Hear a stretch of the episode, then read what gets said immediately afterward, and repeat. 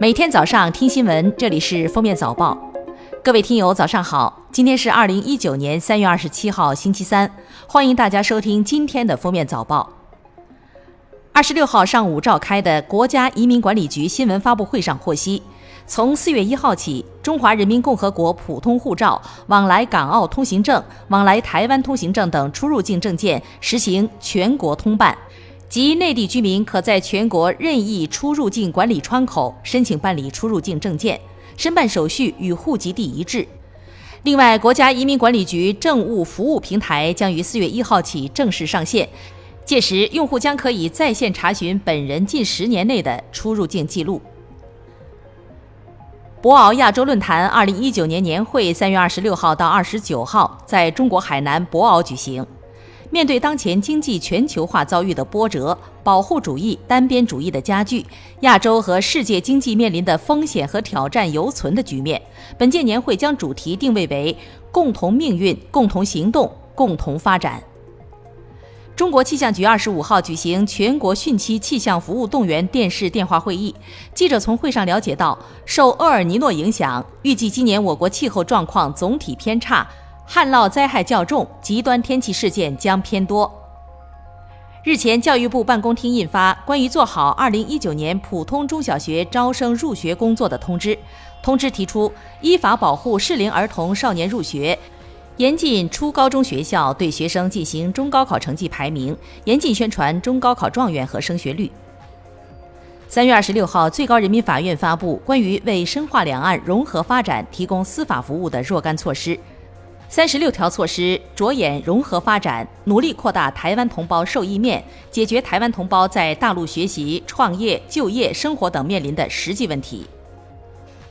工信部二十六号发布拟撤销免征车辆购置税的新能源汽车车型目录名单。经统计，第十六批目录于二零一八年二月发布后，共有七十二款车型在十二个月内无生产量或进口量，拟从目录撤销。从二零一九年四月一号起，上海将调整最低工资标准，月最低工资标准从两千四百二十元调整到两千四百八十元，增加六十元；小时最低工资标准从二十一元调整到二十二元。记者注意到，目前上海月最低工资标准为全国最高。陕西省司法厅近日就陕西省实施《中华人民共和国反家庭暴力法》办法草案征求意见稿向社会公开征集意见。办法界定，家庭暴力是指家庭成员之间以殴打、捆绑、残害、限制人身自由以及经常性谩骂、恐吓等方式实施的身体、精神等侵害行为。家暴受害人及其法定代理人、近亲属也可以向公安机关报案，或者依法向人民法院起诉。为规范学生课桌椅配置，河南漯河市面向全市中小学发放了五百多份课桌椅型号对照表。根据型号表，学生可领到与自己身高相应的课桌椅，有利于学生的形体发育和保护视力。二十五号，安徽宿州一列火车与一辆过道口的电动三轮车相撞，三轮车内共五人，目前造成两名大人和两名女童死亡，一名小孩受伤。据媒体报道，一对姐妹驾驶三轮车去学校接孙女，在返回途中发生不幸。根据支付宝官方微博此前发布的关于支付宝信用卡还款服务规则调整公告，从二零一九年三月二十六号开始，个人用户在使用支付宝客户端的信用卡还款功能时，支付宝将对超出两千元免费额度的部分收取百分之零点一的服务费。据湖南凤凰县人民检察院二十五号消息，二零一九年三月十五号，凤凰县公安局依法向凤凰县人民检察院提请批准逮捕犯罪嫌疑人五十岁的龙某和。单身的龙某和为满足性侵欲望，通过在自家房屋地下挖洞进行囚禁的手段，将湖南凤凰十六岁少女囚禁性侵二十四天。